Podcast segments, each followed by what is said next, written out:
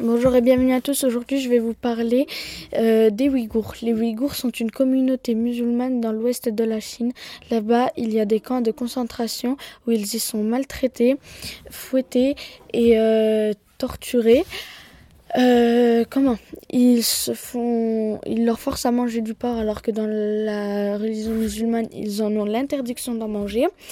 Ensuite, les femmes, elles sont stérilisées, violées et voilà. Ensuite, ils font du travail forcé pour de grandes marques comme Shein, Nike, Zara et j'en passe des meilleurs. Alors, par rapport aux Ouïghours, je voulais vous parler des Ouïghours parce que nous achetons énormément de choses qui sont créées par eux, car là-bas ils sont 12 millions dans des camps de concentration. Ça, c'est énorme, 12 millions de personnes, ça peut créer plein de choses. Alors on porte énormément de choses créées par des Ouïghours et ils n'en ont pas le consentement, comme des vêtements. Aussi, on mange des choses qui ont été faites par eux, par exemple du chocolat. Il y a des marques de chocolat qui détiennent des Ouïghours.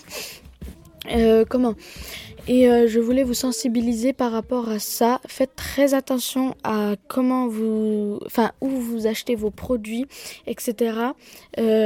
Parce que du coup, ils sont créés par des personnes qui n'en ont pas le consentement et qu'en plus de ça, ils y sont forcés et maltraités pour ça, du coup.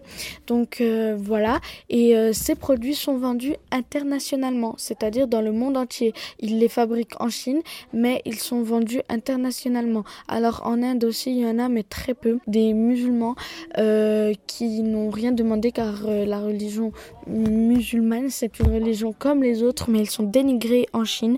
À partir du moment où vous portez le voile, vous priez ou quoi que ce soit, tout ce qui touche avec la religion musulmane, ils vous ramènent dans ces camps.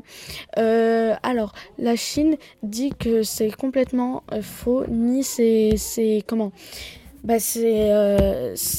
torture, comme quoi c'était faux, mais on a des vidéos et des preuves comme quoi c'est totalement réel.